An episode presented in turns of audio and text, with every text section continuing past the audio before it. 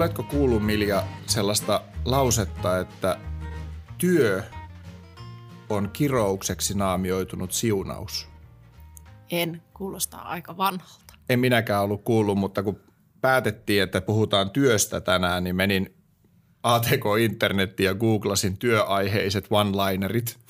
Ja se oli siellä ensimmäisten joukossa ja se oli musta koskettava. Sanotko uudestaan, työ on Työ on kiroukseksi naamioitunut siunaus. tosi monimutkaiselta kuulostaa. Kyllä, mutta on siinä juonikin taustalla, johon voimme kohta palata. Mutta ennen kuin mennään tämän päivän agendalle, vaikka viimeksi sanoit mulle, että et ikinä enää halua 11 minuuttia puhua höpöpöpöä menemättä aiheeseen, että se itketti sua, kun sua ahdisti niin paljon, että onko yleisö kokenut, että me ollaan petetty ne puhumalla Jonni Joutavia, niin silti puhutaan vähän aikaa Jonni Joutavia. Nythän on kuule semmoinen tilanne, mitä sinä et siellä soittimen toisessa päässä näe, mutta tämä ei ole etälähetys. Olemme saaneet Milja Köpsin Helsinkiin livenä. Miltä tuntuu Milja sähkövalot?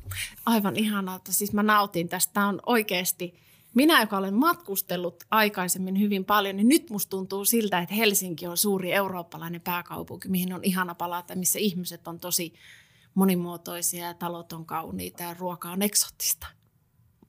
Se vaatii näköjään, että pitää mennä kauas, jotta voi nähdä, miten hyvin asiat lähellä ovat. Kyllä. On ihana olla täällä ja musta on aina mukava tulla myös tänne, missä, tänne salaiseen kopperoon, missä äänitämme tätä kyseistä jaksoa. Täällä on mukavaa. Minä pidän. Kiitos, kun tulit tänne tykönemme ja tuottaja Tommikin tuossa ilosta sädehti, kun hän näki, näki sinut tänne ja sanoi, että nyt päästään nauhoittamaan livenä, eikä tarvitse pelätä, että pettää tekniikka niin paljon kuin se keskimäärin yleensä pettää. Tota, tota, tota, viime jaksosta niin tuli taas palautetta. Se on jännä juttu, että näistä tulee palautetta. Mä sain kans yhden palautteen, missä viesti alkoi sanalla rakas ja siinä sanottiin, että kylläpä sinä olet viisas. Se tuntui hyvältä, täysin valheelliselta, mutta se tuntui hyvältä. Kyllä. Ja sehän me todettiin jo siinä viime jaksossa, että sä oot harvinaislaatuisen viisas, mitä tulee näihin asioihin, mitä ollaan käsitelty. Öö, mä sain myös palautteita lukuisia. Nyt tuli ihan rakentavaakin palautetta. Ei tullut vielä vihasähköpostia, mutta sain muun muassa semmoisen palautteen, että olisi hirveän kiva, että olisitte enemmän eri mieltä. Että te olette niin sekaisin molemmat, että olisi hauska kuunnella, kun te tappelette. Me, te, me dedikoidaan sille joskus ihan oma jakso, missä ei tehdä mitään muuta kuin ollaan, otetaan vain aiheita, mistä ollaan 180 astetta eri mieltä. Ja sitten katsotaan, että millainen studiorakenne kestää sen. Siis etäyhteys sitä ei kestä, että internet sammuu. Meillä on muutama aihe, jota minä, josta minä olen tehnyt sellaisen päätöksen, että me emme vielä keskustele niistä, koska mä en ole valmis käymään tällaista, tällaista sielujen sotaa. Mutta katsotaan, katsotaan. Kyllä. Sitten saatiin yksi palaute, missä ihminen oli laittanut, että hän oli siis kuunnellut ja itkenyt kannonnokassa, että oli koskettanut. Se antaa syitä tehdä näitä tämmöisiä podcasteja, että nämä koskettaa ihmisiä. Ja, joo. Mä luulen, että nyt kun on seurannut sitä palautteen saamista, niin ei me niin kuin mitään maata mullistavaa tehdä. Että ihmisillä on hirveän paljon näitä samanlaisia ajatuksia ja toiveita siitä, että, että keskityttäisiin enemmän niin kuin hyvään ja merkitykselliseen elämään ja sen kaltaisiin tärkeisiin asioihin, mutta se ei ehkä näy meillä vielä tuolla työmediassa niin paljon, niin siksi tämä ehkä jollain tapaa koskettaa heitä, koska he kokevat ehkä olevansa yksin ajatustensa kanssa tai väsyneitä tai kohdanneet jotain asioita, jotka on herättäneet ajattelemaan uudella tavalla. Et ehkä me kaikki ollaan jossain semmoisessa niin murrosvaiheessa ja uuden oppimisen partaalla ihan oikeasti. Tai sitten se on tämä keski-ikä. Keski-ikä vaikuttaa kaikkeen, mutta tota, mun on pakko sanoa, että myöskin tämä, josta itse tykkään paljon, niin tämä myös herättää positiivista tämmöistä värinää muissa ihmisissä. Meillä ei toden totta ole minkään sortin käsikirjoitusta. Tämä on semmoista, että mitä sieltä ikinä sieltä niinku konttorin pikkupojilta ja tytöiltä ulos tojahtaa täältä niinku äänielimistä, niin se, se taltioidaan ja sitten tuottaja, tuottaja Tommi ei osannut oikein lupaa editoida tätä näin. Että Tommin laatukokemus ja tämmöinen sisäisen laadun kokemus ja pikkuhiljaa murskaantuu, kun se vaan tajuaa, että, että kaikki se mölinä menee läpi. Mutta Tommihan on hyvä taiteilija, tai siis Tommilla on taiteilijan sielu, mikä näkyy siinä, että miten lahjakkaasti hän tekee meitä solvaavia meemikuvia. Se on totta. Että tämähän on vaan polttoainetta hänen niin kuin energiaansa, että et, vitut Tommis nyt. Juuri näin. Mutta nyt, ettei toisteta samaa virhettä kuin viimeksi, että joudut taas itkemään siellä Joensuun tota, niin perämetsissä, niin me menemme aiheeseen – työ. Tota, mikä on mitä se työ merkitsee sinulle, Milja Köpsi? Mä koen, että työ on mulle hirveän suuri osa minun henkilöllisyyttäni ja tiedän, että se on hieman, hieman tuota, vaarallinen asenne, mutta koska työni on myös merkityksellistä oike, oikeasti ja muuttaa maailmaa, niin sallittakoon se, mutta että onhan se vähän semmoinen häilyvä raja, että siitä tulee niin semmoinen personal trait. Olen samaa miettinyt ja tota, olen joskus jopa ajatellut, että onko mennyt niin pitkälle sille omalla kohdalla se, että, että se työ määrittää niin paljon, että jos sitä työtä ei olisi, niin olisiko sitten enää ihmisenä mitään? En olisi, en. On todella vain, mä tiedostan sen, että mä en tule koko lopuelämää tekemään mimmit koodaa ohjelmaa ja sitten kun on vielä. Ajattelin, että se voisi olla mummot koodaa lopuksi. Sitä on pyydetty, sitä Onko? on pyydetty. Se olisi on, hieno. On, kyllä. Mutta just nimenomaan se, että kun on, on jo myös 45 ja saattaa olla haasteita niin kun työllistyä, niin kyllä mä koen sen hyvin pelottavana ja mä pelkään sitä hetkeä, jolloin minä en ole enää mitään missään. Mitäs mä sitten teen? Mm. Et onhan se selvää, että hetken kun miettii, niin sitten muistaa taas, että on aviomies ja on isä ja on sitä tätä tota, mutta kuitenkin kyllä se on hurjan iso se työn rooli. No mutta jos sä ajattelet jo pelkästään käytettyjä tuntia niin Niin. viikossa, että kuinka paljon sulla menee lain silmissä seitsemän ja puoli tuntia päivässä, mutta et kyllähän tämmöisessä roolissa, missä me molemmat ollaan, niin on tämä enemmän myös ehkä jotain luovaa työtä. Eihän se ajatteleminen pääty tai alas siihen, että milloin se toimisto-ovi aukeaa tai sulkeutuu. Että kyllähän se on, se vie eniten ehkä kaistaa elämästä. Mm. Mä oon miettinyt viime aikoina tosi paljon sitä, että onko, onko kaikki työ arvokasta. Siis onko sillä lailla, että kaikkea työtä täytyy niin kuin arvostaa yhtä lailla ja ajatella, että se kaikki työ on yhtä tärkeää ja, ja kunnioitettavaa. M- mitä mieltä sä oot? Onko kaikki työ yhtä arvokasta? Pääsääntöisesti olen sitä mieltä, että mikä tahansa työ on arvokasta, Mm. koska se tuottaa tekijälleen toimeentuloa tai jollain tapaa liittyy siihen, että miten yhteiskunta pyörii. En tiedä, että miten tuommoisen niin kuin persupuolueen sosiaalisen median markkinoinnista vastaavan tyypin työ, et, Mm. et, koska en voi sellaista rasistista sisältöä niin kuin hyväksyä omaan maailmaan, että onko se sillä tavalla samanarvoista. Mutta poikkeuksia lukuun ottamatta, niin en halua sanoa, että joku olisi tärkeämpää kuin toinen. Niin. Mä oon ihan miettinyt sillä lailla, että on kyllä sellaista työtä, jota mun on niin kuin vaikea ihan aidosti hyväksyä. Mm. Siis mä en esimerkiksi sanoa, että jos sun työ on turkistarhaus. No joo. Eikö joo, oikeasti? Kun siis kyllä. kyllä mä ymmärrän, että se on ihan varmaan arvokasta työtä ja siinä syntyy turkista, mutta ei kyllä mulle ole. Siis sanotaan, Joo, että se on, ei. musta se on perustelematonta. On jo. Kaikki tommonen, mikä on nyt ihan selkeästi eläinrääkkäystähän se on. Niin. Mikä on jo tosi monessa maassa saatu jo lopetettua, mutta yllättäen meillä se vielä jatkuu. Joo, ei. Ei siis. Sille ei ole paikkaa. Ei, ei, ei, mun mielestä sille ei ole niin kuin enää tänä päivänä. On, on niin kuin työtä, joka on jäänyt vanhaksi. Mutta sitten taas tästä päästään siihen suureen moraaliseen keskusteluun, että entäs jos sä olet jossain semmoisella alueella tai työpaikalla, että sulla ei ole muita työllistymismahdollisuuksia kuin olla, olla niin kuin turkistarhaajan alaisuudessa töissä tai Mm. sitten kärkkäisen myymälässä. Niin. Niin, Mut- Aika tiukka paikkakunta on nyt kyllä noin kokonaisuutena, mutta kyllä toikin varmaan löytyy Suomesta. mutta että siis, jos ei olisi Niin, ensinnäkään turkistarhausta, niin olisiko sitten jotain muuta? niin varmaan olisi, mutta mut, mut silti, että ei, tai joku niinku tupakkayhtiö, niin kyllä mun on niinku vaikea. Siis sitten taas toisaalta, kyllähän tässä tullaan äkkiä semmoisia kysymyksiä, että kuka, kuka määrittelee, että kelle annetaan tuomarin oikeudet tässä? Voidaanko me nyt loppujakso luetella paskoja, paskoja hommia, koska pikavippifirmat Joo, joo. Ei jatko. Tuomitaan, nyt nämä, tuomitaan nämä nyt tässä kerralla, niin voidaan sitten tehdä rakentavaa keskustelua. Mutta kyllä, pikavippihommat, niin, niin se, se, on, se on väärin. Se on oikein syvältä väärin. Sitten on olemassa semmoinen pikavipin uusi taso, mikä on tämmöinen niin kuin pikavippejä niin kuin aggregoiva tämmöinen, että tuo kaikki vippisi meille, niin tehdään yksi iso vippi. Tai jotkut perintäyhtiöt, jotka sitten taas myös kerää miljoonia ihmisten ahdingolla. Niin, mutta perintäyhtiössä mun on pakko sanoa, että et, et, et, et tunnen, tunnen Jonnin verran ja olen seurannut sitä, niin sanotaan, että no sehän on niin kuin velvoite, jota ne siinä Kyllä. työstää. Et siinä ei sillä lailla enää ketään juksata, siinä yritetään hoitaa niitä velvoitteita niin kuin kotiin. Ja siellä on mun mielestä aika paljon myös ihan tosi hyvää työtä, jota tehdään niiden ihmisten kanssa, joilta sitä rahaa peritään. Et siellä ihan aidosti yritetään musta myös löytää niin kuin ratkaisuja. On varmaan noissa on varmaan ehkä firmoissa aika paljon eroja On, myös. on totta kai, totta kai. Mutta siis nämä tämmöiset isot vakiintuneet perintäyhtiöt, niin musta niitä ei pidä pitää pahiksina, toisin kuin pikavippifirmoja. Ne voidaan, ne me voidaan, joo, joo. ei. Disapproved by kiukaset köpsi, pam, päätetty. Tota, mutta sitten on myös semmoisia niin töitä, jotka mun mielestä on ihan uskomattoman uljaita.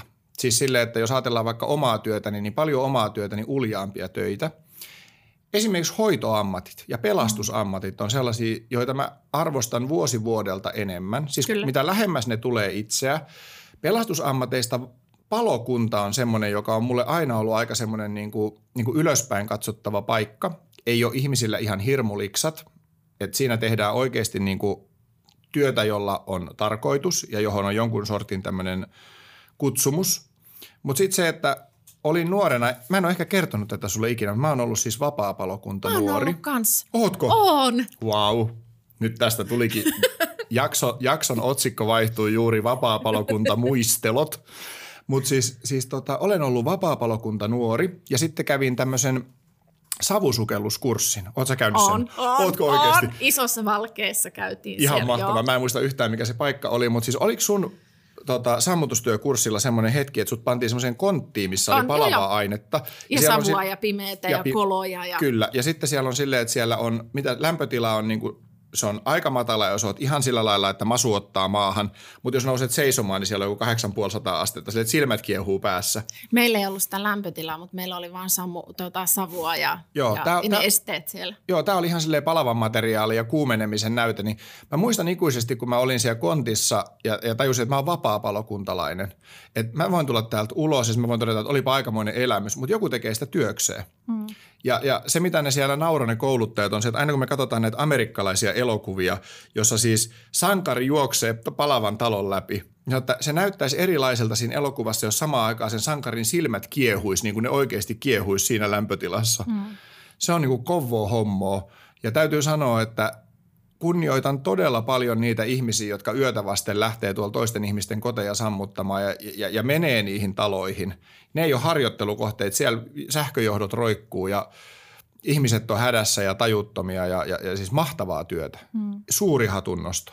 Mulla on myös samanlaisia kokemuksia sitten taas terveydenhoidon puolelta, että oma henkeni on pelastettu ja poikani henki on pelastettu ja toisen poikani käsi on rakennettu kokonaan uusiksi. Mm.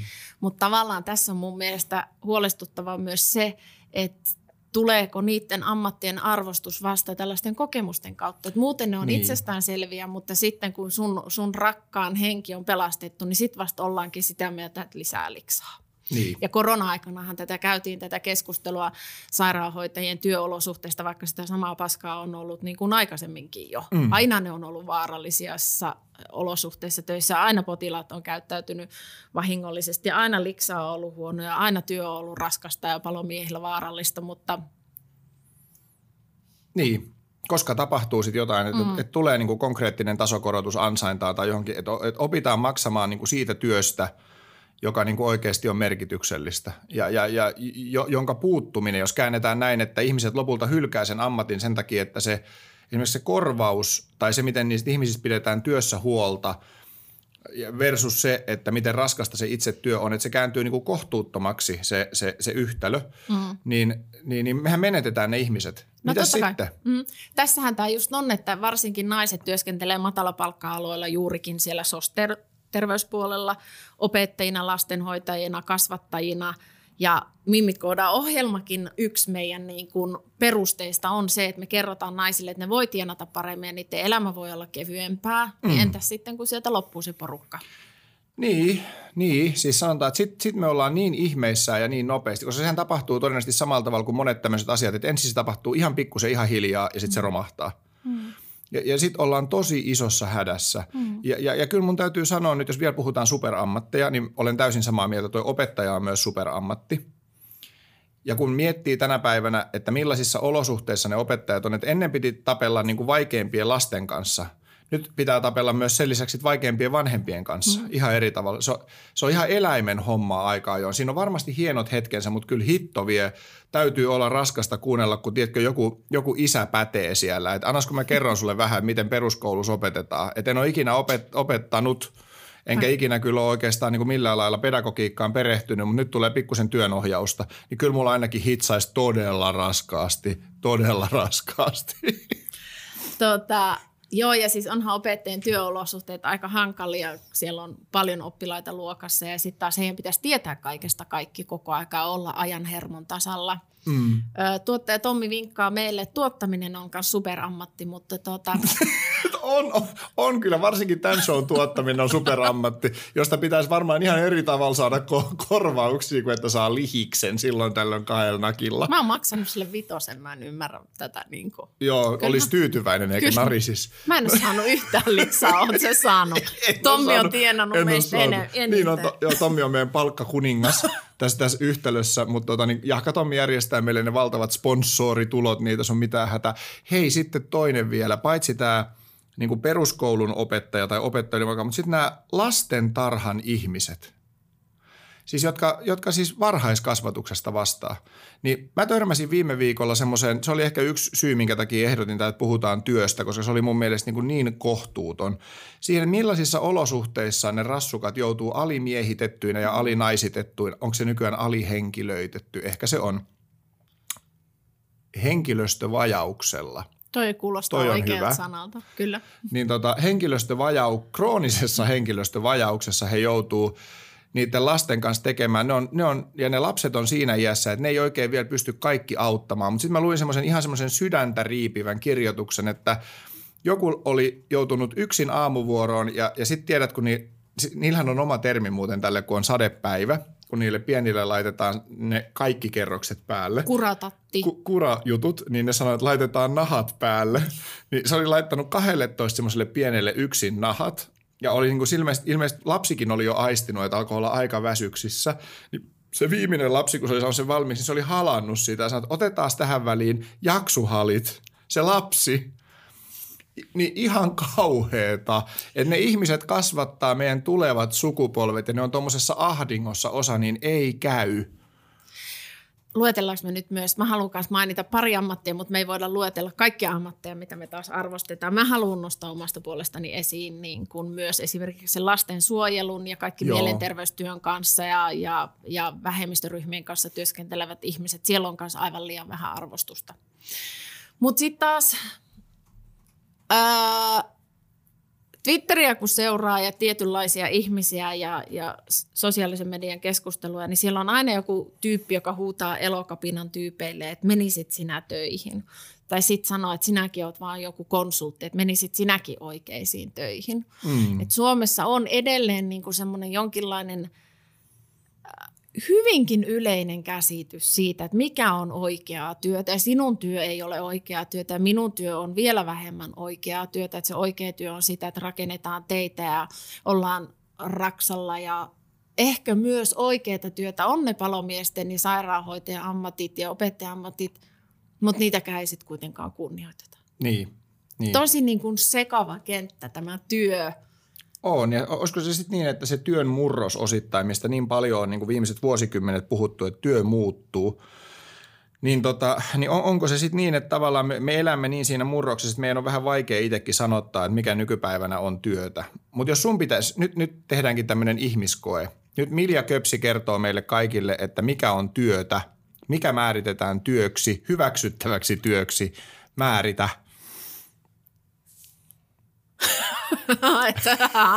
Hirveä ansa. Podcast ansa. Podcast ansa. Mikä on työtä? Työ, joka tuottaa jotain. Hmm. Rasmus Roihan sanoo aina, että, että työ on asia, joka tehdään, ei paikka, jonne mennään, mikä tietysti viittaa vahvasti siihen, että, että se ei esimerkiksi ole paikkasidonnaista, mm. mutta eihän se vastaa suoraan tähän kysymykseen. Mm. Työ tuottaa jotakin, hyödyntää jotain, edistää jotakin. Joo, Joo. Mun mielestä toi on ihan suunnallansa. Siis mä, mä, mä lähtisin niin kuin samoista määritelmistä, että jotain arvokasta siihen täytyy kytkeytyä. Siis, e, koska jos, jos vaan työtä tehdään työn vuoksi, että siinä ei synny mitään arvokasta, mm-hmm. niin onko se sitten niinku työtä ollenkaan? Vai onko se sitten vaan semmoinen loputon niinku puuhastelu? Niin, no mähän tykkään myös kyllä itse puuhastella, mutta sitähän varten esimerkiksi niin kuin robotit ja automatiikka on astumassa meidän arkeen, jotta semmoiset monotoniset asiat, jotka voidaan ulkoistaa sieluttomalle koneelle, niin pitäisi ulkoistaa, jotta ihmisistä saataisiin käyttöön enemmän sitä, sitä niin kuin henkistä pääomaa, mitä ei ole koskaan ennen ajateltu, että se on oikeaa työtä, mutta tällä hetkellä se on kovaa valuuttaa se ihmisen osaaminen ja ymmärrys ja se, mitä se aivoissa on sen sijaan, että pelkät lihakset määräisi. Mm. Toi on semmoinen, tästä me voitaisiin varmaan puhua ihan oma jaksonsa, mutta sanotaan sen verran, että itselleni on tullut tässä nykyammatissa aika kirkkaasti selville, että miten paljon ne robotit tulee sitä työtä ottamaan itselleen. Mm Kristian, hyvä kollegani ja erinomainen seuramies, niin sanoi kerran, että, että, että hyvä perusperiaate on, että jos työssä on säännöt, siis sillä työllä on jonkun sortin säännöstö, miten sitä tehdään, että se voidaan kirjoittaa sääntöinä, niin kaikki se työ poistuu ihmisiltä. Että kyse on vaan enää ajan kuvaajasta ja hän uskaltaa väittää, että se on paljon nopeampi kuin hitaampi. Ja kun miettii, että minkälaisilla asioilla on tiukat säännöt, niin musta alkaa ensin tulee semmoisia helppoja mieleen, että tämmöiset niin mundane work, tämmöiset niin hyvin niin kuin toistavat, rutiininomaiset työt, niin nehän häviää totta kai. Mm. Mutta ajattelepa vaikka jurismia. Mm. Perustuuko sääntöihin? Mm, Tosi kyllä. isoilta osin. Voi olla, että ei kokonaan ikinä häviä ihmisen rooli siellä, mutta me saadaan aika hyvin semmoisia digiapureita – tekemään sitä töitä meidän kanssa, jolloin varmaan se absoluuttinen ihmisten numeerinen tarve puuttuu tai vähenee hirmu paljon. Ja siis eihän toi kuitenkaan poista sitä, että vaikka ihmisiä tarvitaan jossain, niin kyllähän niin kuin jostain se kaikki lähtödata ja analyysien rakentaminen tulee. Mm. Kyllähän niin kuin tietyllä tavalla se robotiikka ja ATK voi tehdä asioista luotettavimpia, mm. Mutta kyllähän siellä aina on ihminen kuitenkin sit, mä en näe yhteiskuntaa vielä semmoisena, että se oikeudenkäynti on jonkinlainen digitaalisten hmm. olentojen keskustelu, vaan että ja se on muuten jännä nähdä, että miksi siitä on tullut niin iso pelkotila kaikille, että mm. ihmiset kuvittelee, että kaikki katoaa ja robotit valtaa, vaikka kyllähän me tiedetään, että siellä niitä ihmisiä tarvitaan edelleen. Joo, ja ihmisiä tarvitaan kohtaamaan ihmisiä. Ja sitten toisaalta kun ajattelee, että paljonko meillä on ammateissa ihmisiä tällä hetkellä liian vähän näissä kohtaamisammateissa monissa, niin sanotaan, että sinne tarvitaan tosi paljon ja kipeästi lisää ihmisiä ja toisaalta kaikki tämmöinen vapauttaa niitä ihmisiä. Mutta kuitenkin mun on pakko sanoa, että jos lasketaan niin plus-miinus – niin kyllähän työtä tulee häviämään seuraavien vuosikymmenien tai seuraavan vuosikymmenen aikana niin kuin yhteiskunnasta ihan hirmu iso määrä. Siis joko se on tämmöistä niin kuin ohjelmistollista robotiikkaa, joka ottaa yli, tai sitten se on ihan robotteja, jotka ottaa niin kuin fyysistä ihmistyötä yli. Mutta meillä tulee olemaan paljon vähemmän työtä tarjolla de facto niin kuin tulevaisuuden ihmisen tehtäväksi. Mä, mä uskon tähän.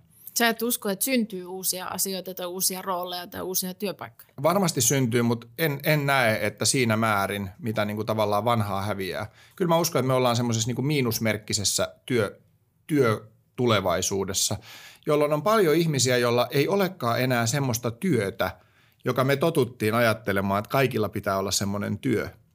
Mitä mieltä olet? Onko tämä dystopia? Ollaanko kävelemässä kohti kadotusta? Ähm,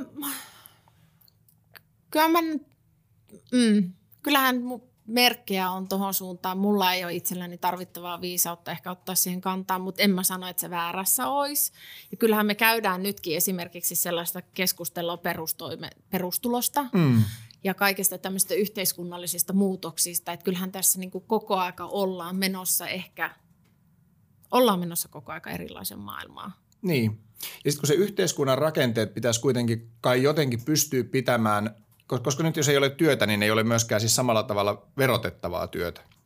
Mutta sitten sinne yhteiskunnan kirstuun pitäisi kuitenkin saada niitä euroja. Niin sitten herää mielenkiintoisia kysymyksiä, mun mielestä supermielenkiintoisia. Esimerkiksi se, että kuinka tulevaisuudessa verotetaan robotisaatiota? Siis tuleeko robottivero? Tämä rupeaa menee kohta niin syvälliseksi, koska mä pääsin nyt omassa päässäni sille, sille radalle, jossa niin kun yhteiskunta jakautuu ihan selkeästi siihen, että rikkaat rikastuu ja ihmiset, joilla on töitä, niin on töitä ja köyhät köyhtyy ja sitten meille tulee tosi syvä, semmoinen entistä syvempi kuilu myös niin kun, vaikka niin kun education, mikä se on suomeksi? Kun mä, oon, kun mä oon niin kansainvälinen, kato tässä näin. Niin, Tiedätkö, kun mä tulin, Joensuusta, mä tulin Joensuusta, katon, niin on vaikea tietää, että mitä Helsinki, you're in a Koulutuksen now. ja niin kun, koulutuksen ja, ja työllistymisen ja toimeentulon värillä. Mä en tykkää tästä nyt, nyt ahistaa. Niin, mutta tämä on, tiedätkö, toi on ihan hyvä kysymys ja nyt nämä on ehkä niitä kysymyksiä, joita tällä hetkellä ainakin minä toivon, että tuolla päättävissä elimissä, näissä valtakunnan päättämissä elimissä osataan käydä keskustelua siitä, että millä – esimerkiksi tämä robotisaation aiheuttama yhteiskunnallinen eriarvoistuminen vältetään.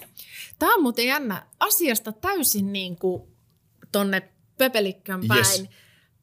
Oletko kanssani samaa mieltä siitä, että, että, että yhteiskunnan edustajat ja eduskunta käy aivan liian vähän keskustelua esimerkiksi ohjelmistoalan kanssa, joka tietää, mitä tulevaisuudessa tulee tapahtumaan?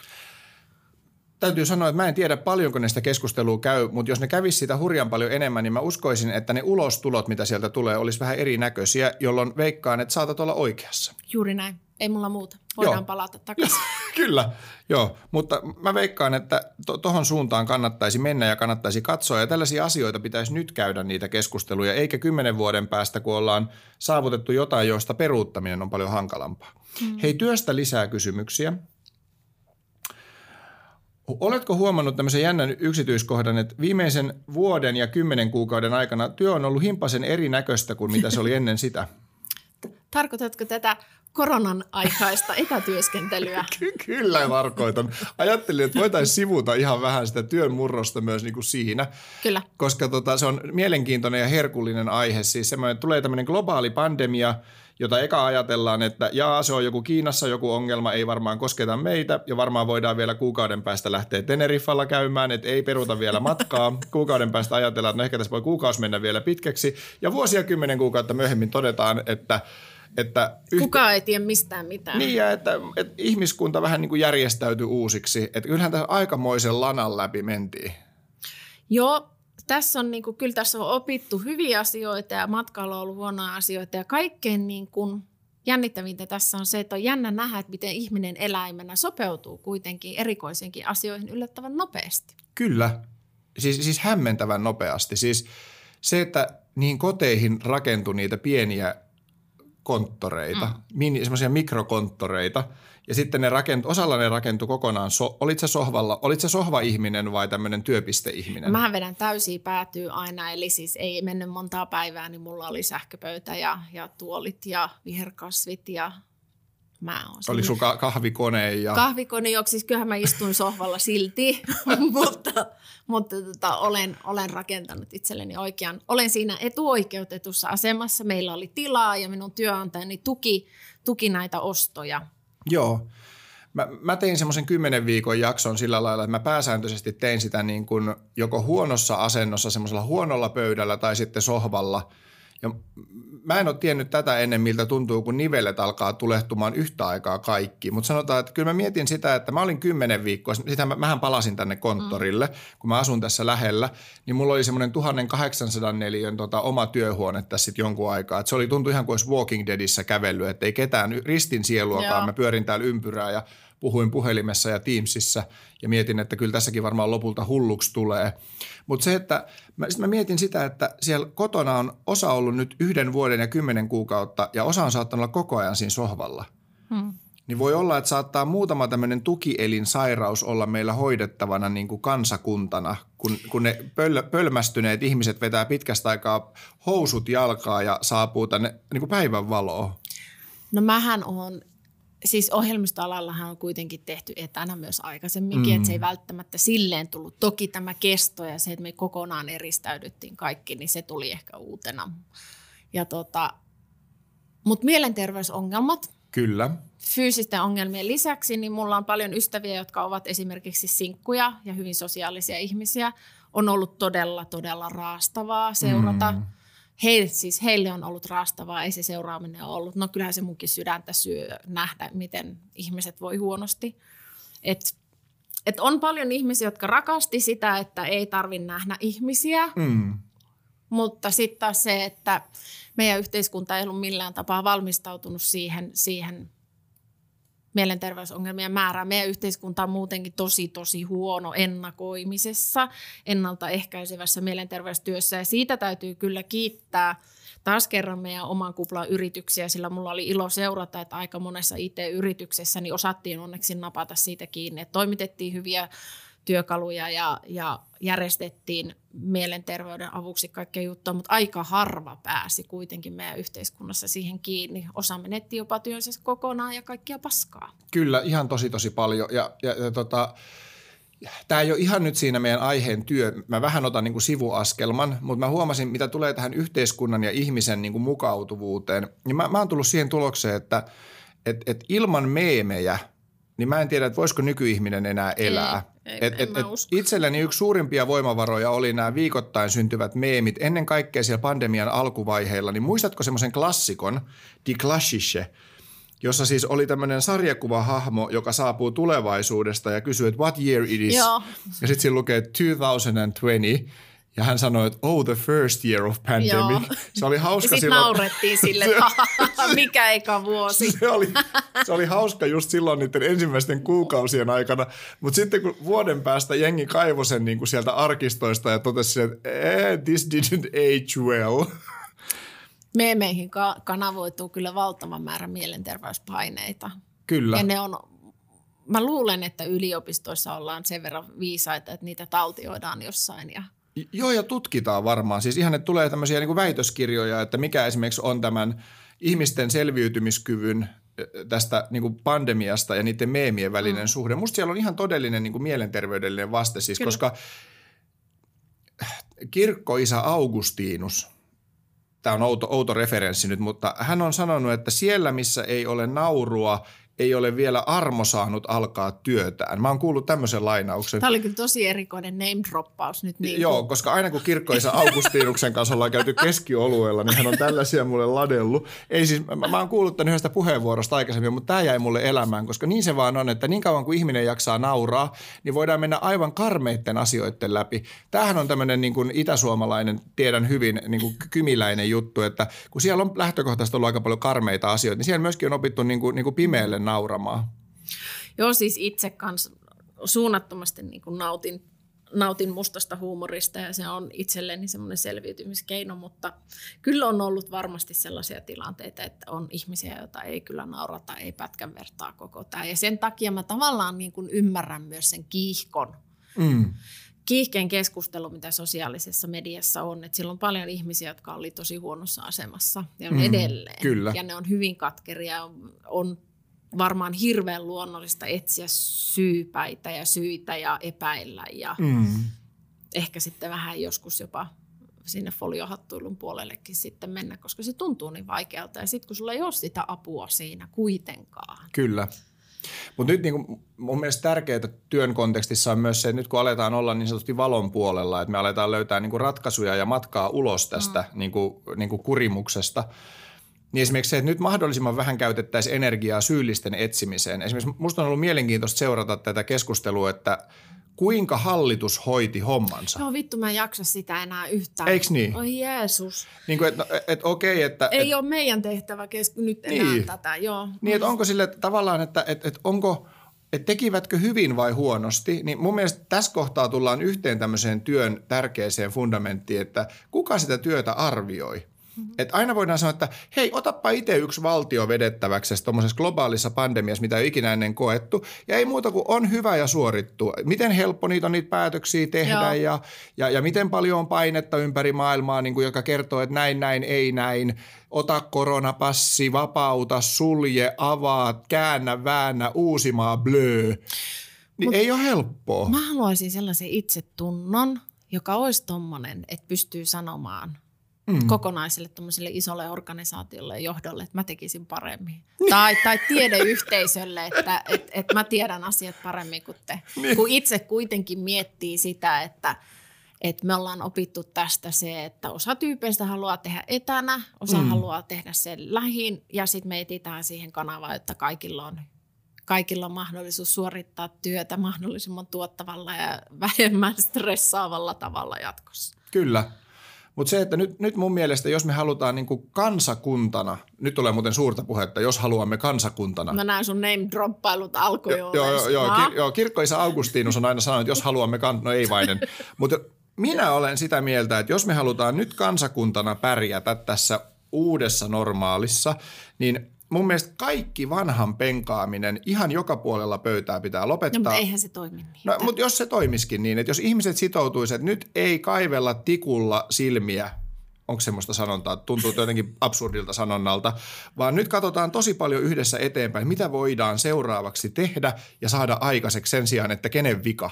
No tämähän olisi tämmöinen niin kuin – pioneerien maanrakennushenkinen, että katsotaan eteenpäin ja rakennetaan kaikki uusiksi. Niin. itsehän mä en oikeasti ymmärrä. Mun elämäni yksi suurista opetuksista on ollut henkilökohtaisessa elämässä se, että on antanut olla sen vanhan paskan mm. ja lähtenyt rakentamaan uutta ja sitten on päässyt eteenpäin. Mutta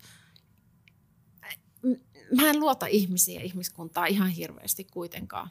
Tai mä luotan osaan meidän ihmiskunnasta ja osaan ihmisistä, mutta – suurena joukkona me, me, ei ole approved by Milja Köpsi. Ei ole, ei ole jo. Paitsi, että tässäkin taas ehkä tavallaan näkyy se, että, että kun seuraa sosiaalista mediaa, niin sit oma fiidi tavallaan täyttyy haja-äänistä, jotka on helvetin niin kuin kova-äänisiä, mutta ei ne ehkä edusta kuitenkaan enemmistöä. Et siellä on just se negatiivisuus saa niin paljon sitä tilaa, mm. että mä oon ruvennut nyt kyllä myös blokkaamaan tosi reippaalla kädellä kaikkia ihmisiä, koska mä haluaisin keskittyä siihen, että miten tästä eteenpäin, koska meillä on kuitenkin aika paljon rakennettavaa ja meillä on paljon hyviä oppimisen kohtia myös niin kuin positiivisessa hengessä ollut kyllä. tässä. Ja ne nimenomaan pitääkin sit muistaa kaivaa esiin myös.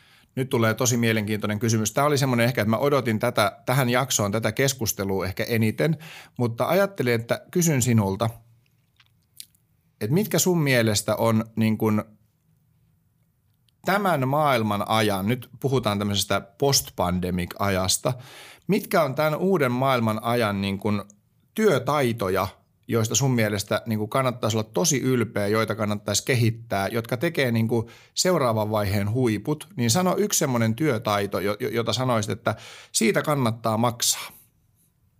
Yksi vaan. No sano, voit sanoa montakin. Mennään vaikka vuorotahtiin. Kommunikointitaidot. Okei, okay. miksi?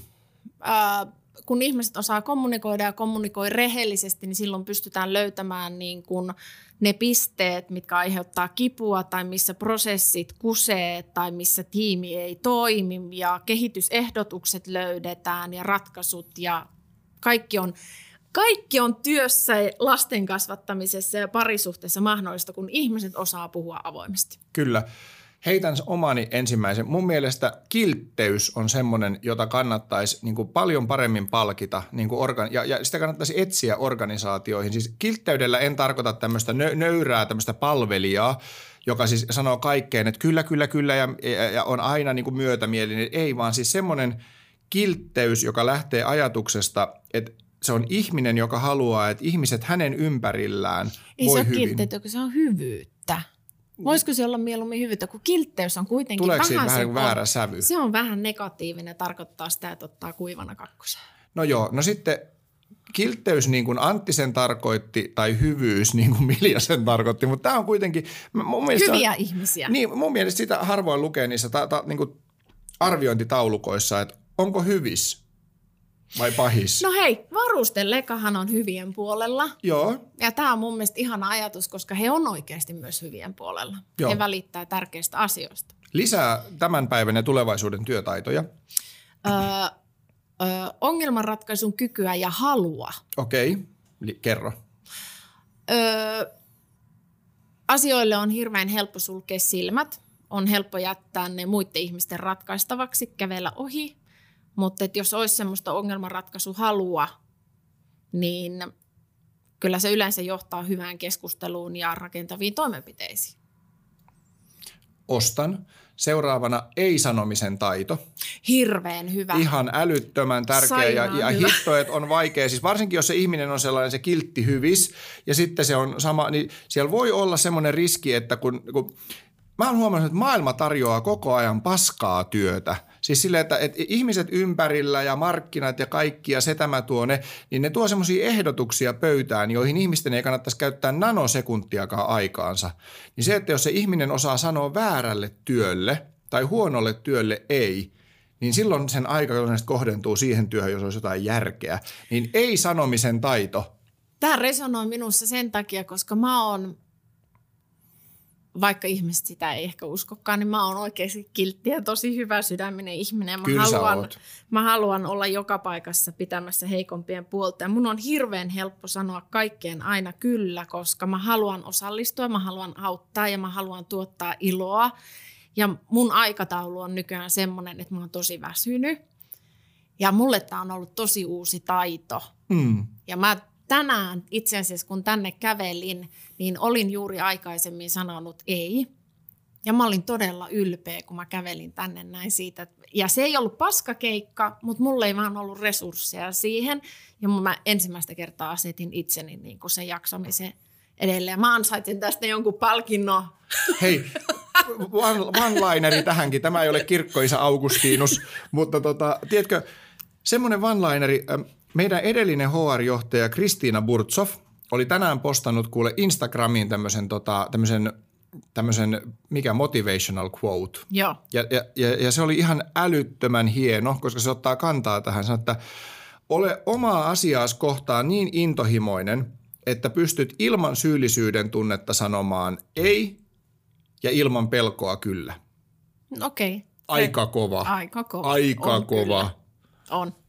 Tämä ei ollut siis varmaan Kristiinan oma ajatus, musta se näytti, että se oli lainattu, mutta tota, oli se kenen tahansa, niin musta se on ihan sika hyvin sanottu. Meillä voi olla yhteisiä ajatuksia, se on ihan ok. Uusi taito. No niin. Oppia, kyky oppia ja taas kerran halu oppia. Okei. Miksi? Tai onhan se itsestään selvää, mutta perustele nyt vähän.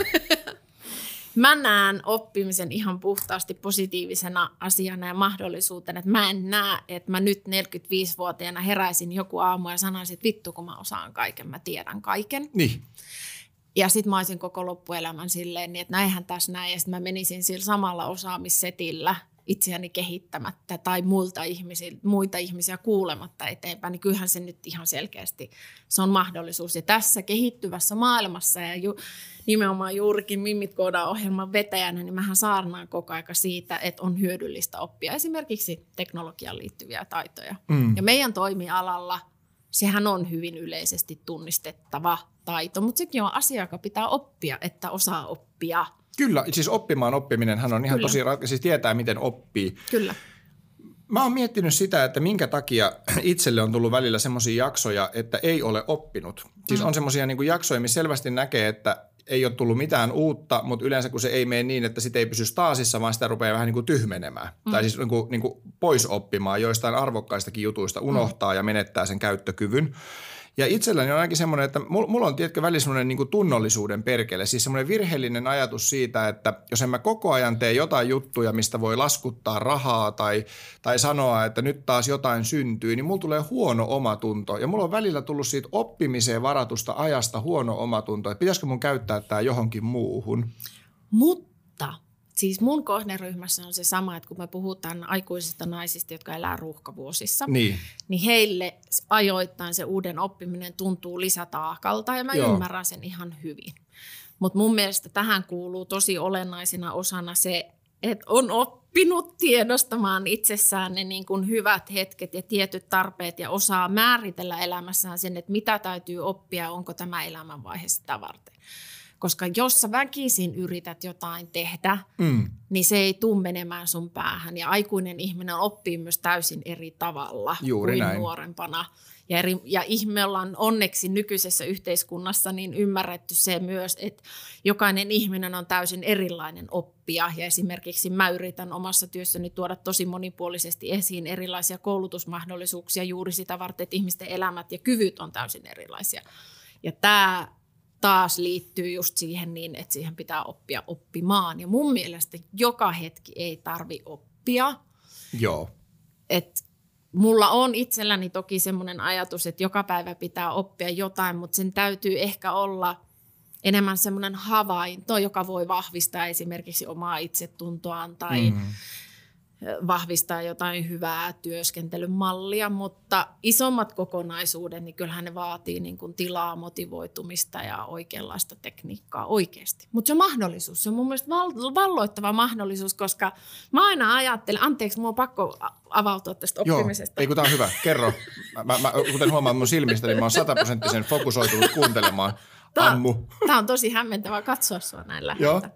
Mutta mä haluaisin siis oppimisesta puhua vielä, vaikka se liittyy vähän työhön, mutta siis ei ole kuitenkaan, mutta siis, että mennään nyt taas sivuun. Joo. Et oppiminen on mun mielestä ihana asia sen takia, että se on tosi lohduttava ajatus sanoa, että minä en ole valmis. Toi on kyllä hyvä. Että mä voin olla aikuinen, mä voin olla työssäni menestynyt ja mä tiedän, että mun täytyy oppia asioita, mutta mä voin silti sanoa ääneen itselleni, että mä en ole valmis, mutta se on hyvä juttu. Koska mulla on vielä useita hetkiä, useita mahdollisuuksia ihmisten kanssa ja tässä elämässä oppii jotain uutta. Ja mä en malta odottaa sitä mahdollisuutta, kun minusta tulee entistä viisaampi ja parempi ihminen. Sehän on ihana asia. Joo, siinä voittaa vähän niin kuin kahdella rintamalla. Et, kun kuuntelin, niin aika kauniisti sanottu, että se, että siinä voi innolla odottaa, mitä seuraavaksi oppii, mutta sitten siinä voi myöskin hyvin lempeästi todeta, että en ole valmis, olen kesken, Kyllä. enkä osaa kaikkea. Kyllä, juuri näin. Siis mä ainut, joka kuulemma osaa ihan kaiken, on tuottaja Tommi. Se on jo. Tuottaja Tommi on kyllä semmoinen, tässä ei ole maksettu markkinointiin millään tapaa, mutta tuottaja Tommi on Kyllä. Ja, se on valmis. Ja se on oon, ihan kypsä. Mä oon kuullut, että jos on jotain semmoista, mitä tuottajatommi ei osaa, niin noin 14 puolessa minuutissa hän pystyy ottamaan sen hanskaa. Tänään kuulemma kvanttifysiikka on sellainen, jota hän, hän, johon hän perehtyy. Hei, lisää taitoja. Tämä taitoosuus on mun mielestä ihan älyttömän mielenkiintoinen. Neuvottelutaito. Se on hyvä. Joo, mun mielestä ei ole ammattia maailmassa, jossa neuvottelutaito ei olisi hyödyllinen tai siitä olisi haittaa. Mutta miten paljon se on samaa vai eri kommunikointitaitoa? Mun mielestä se on hyvin lähellä sitä kommunikaatiotaitoa. Voi olla, että se on jopa niin kuin synonyymi. Mm. Mutta siis se, että musta tuntuu, että neuvottelutaito yhdistetään jotenkin oudolla tavalla edelleen semmoiseen niin kuin liimatukkaiseen 80-lukulaiseen niin pukumiesmyyjään. Myyjään. Eikö niin? Siitä tulee se tosi outo mielikuva, että tämä on niin kuin se neuvottelutaitohahmo. Mutta mun mielestä lääkärit neuvottelee – Öö, siis kaikki neuvottelee. Niin kuin poliisit neuvottelee. Joo. Me neuvotellaan. Tiimeissä neuvotellaan. Kyllä. Kyllä, ja sitten siihen liittyy kaikki nämä asiat, että siihen liittyy tämä, että sä saat oman viestisi läpi, sitten se, että sä pystyt joustamaan ja kuulemaan niiden muiden viestit, sä pystyt tekemään lopputulemia eli päätöksiä sen neuvottelutaidon takia ja sen takia saamaan asioita aikaiseksi. Neuvottelutaito on ihan jumalattoman tärkeä osa mun mielestä niin moderneja työtaitoja. Onko sulla vielä? Onko neuvottelutaito sellainen, että se ei tarkoita sitä, että sun neuvottelutaidot on niin kovat, että sä saat sun haluamat asiat läpi, vai onko neuvottelutaito semmoinen tauti? neuvottelutauti. Neuvottelu. Keskivaikea neuvottelutauti, että ei ole mitään nel, neljä ja puoli vuotta ole neuvotellut. Ollaan neljä ja puoli vuotta syöty palaveriviinereitä ja neuvoteltu asioita. Onko neuvottelutaito sellainen, että se voi tarkoittaa myös sitä, että sä et välttämättä saa sun omaa haluas kokonaan läpi, mutta kaikki on tyytyväisiä ja homma edistyy. Voisiko se olla Mun tämmöinen? mielestä homma edistyy on avainsana, että, että neuvottelutaitohan on silloin läsnä, kun asioita tapahtuu ja homma edistyy. Mm. Hei, mä haluan lisätä yhden. No. Luovuus. No, mutta voiko luovuutta oppia? Öö, voi, voi oppia tai voi ainakin oppia avaamaan ne kanavat, koska siis ö, olen kuullut todenteen, että kaikki lapset ovat luovia ja ainakin tapaamani lapset, n-luku joitakin kymmeniä, niin ne on kaikki ollut luovia. Et, et, et, et, et se siellä ihmisessä se luovuus on, mutta sitten kyllä täytyy sanoa, että kyllä tehokkaasti joistain ihmisistä se luovuus pannaan piiloon pitkäksi aikaa. Mutta jos se siellä kerran on ollut, niin uskallanpa väittää, että se aina siellä on. Mitä on luovuus? Määrittele se. No mun mielestä, en mä tiedä onko tämä hyvä määritelmä tai huono, mutta kun esimerkiksi työelämä on täynnä erisorttisia ongelmia ja haasteita ja mahdollisuuksiin tarttumismahdollisuuksia. Niin sitten se luovuus näyttäytyy siinä, että kun sille ihmiselle annetaan niin kuin asia, jota ei ole aiemmin ratkaistu mm. tai johon on monia erilaisia ratkaisumalleja, niin isossa osassa ihmisiä mun mielestä laukee semmoinen fantastinen prosessi, missä ne lähtee niin kuin niin kuin, vähän niin kuin nyhjää tyhjästä henkisesti tekemään sitä ratkaisua. Ja musta siellä se luovuus on tosi vahvasti läsnä, että kun kysytään, että hitto millainen kimurantti tilanne, mitäs tehdään? nyt mä muistin sen, me puhuttiin siitä ratkaisukeskeisyydestä, mm. jonka moottori siis on se luovuus, se, että ihmisille on annettu mm. tilaa sille luovuudelle, joka siis voi kuulijoille asiaa avataksemme. Se voi olla vaikka matemaattista luovuutta. Kyllä. Se voi olla sit jotain neuvotteluluovuutta, kommunikointiluovuutta, mutta Kyllä. koska musta tuntuu, että luovuudella on kuitenkin aika suppea merkitys kuitenkin suomen kielellä, kielessä. Joo. Joo, aivan varmasti on, että luovuushan tarkoittaa niin kuin varmaan eri ihmisille eri asioita, mutta mä, mä itse jotenkin, niin kuin, kun se on hyvin konkreettista työelämässä se, että jatkuvasti on jotain, niin kuin, että kaikki ei ole ihan jiirissä. Mm. Niin ne luovat ihmiset on hirmu hyviä niin kuin kohtaamaan niitä epäjiirisiä asioita ja sille, että et eiköhän nyt mietitä, miten tämä fiksataan. Mm. Ja plus, että semmoinen on tiimissä tosi kiva hahmo, joka niin kuin tavallaan, et, et, ne on just niitä, jotka ei niin kuin murehdi – vaan ne niin kuin ottaa kiinni ja rupeaa ravistelemaan ja tekee paremman. Niin ja siis tuohon liittyy mun mielestä hirveän selkeästi myös se kommunikointi ja sekin voi tarkoittaa sitä, että sä osaat esittää kysymyksen. Sun ei tarvitse tietää vastausta eikä ratkaisua, mutta että sä osaat ylläpitää sitä keskustelua jollain tapaa. Se on justiinsa näin. Siis tämmöinen niin kuin luovien ihmisten joukkohan on niin kuin parasta, koska siis aikanaan kuulin tämmöisen sanonnan, että ihmisen päässä syntyy tasan tarkkaan nolla uutta ajatusta. Et ainut, mitä siellä voi tapahtua, on se, että ne vanhat ajatukset niin törmäilee ja, ja, ja mm. menee keskenään ristiin. Mutta se, että sitten kun ihmisen ulkopuolella on muita ihmisiä, jotka tuo sinne ihan kokonaan uusia ajatuksia, niin ne luovat ihmisetkin keskenään ollessaan, niistä tulee entistä luovempia. Mm. Koska ne ruokkii sitä toistensa Kyllä. ajattelua ja ne, ne tuo niinku niitä uusia ajatuksia sinne sisään. Vähän niin kuin me tehdään nyt tässä toisillemme. Niin ja niin kuin tässä yhteiskunnassa pitäisi tehdä nyt niin, että me ei ruokita sitä, mitä teitte väärin keskustelua, vaan meidän täytyisi ruokkia sitä, että miten tästä eteenpäin, miten me korjataan kaikkia ja sitten miten me vältytään tulevaisuudessa siltä, että ihmisillä on paha olla. Tismalleen näin. Me ollaan hirveän viisaita. Me ollaan kyllä oltu tänään taas hirmu viisaita. Me ollaan siteerattu kirkkoisä Augustiinusta ja sitten me ollaan siteerattu tuntemattomia ihmisiä. Me ollaan siteerattu vähän toisiamme. Hei, mä siteerasin myös Rasmus Roihaa. Kyllä. Ja ajo totta.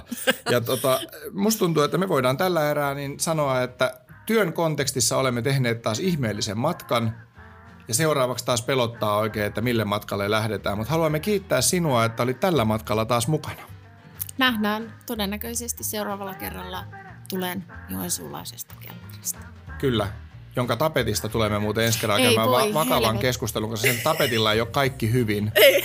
Me, me, laitetaan, kuva, me laitetaan Instagramin ei kuva siitä tapetista. Ei ja, laiteta. Ei, se, ei ole, se, se ei ole normaali tapetti. Se, siinä tapetissa asuu pahuus. Mutta ei häiritä sua sillä nyt enempää, vaan mennään loppuviikon seikkailuihin. Kiitos tästä. Kiitos.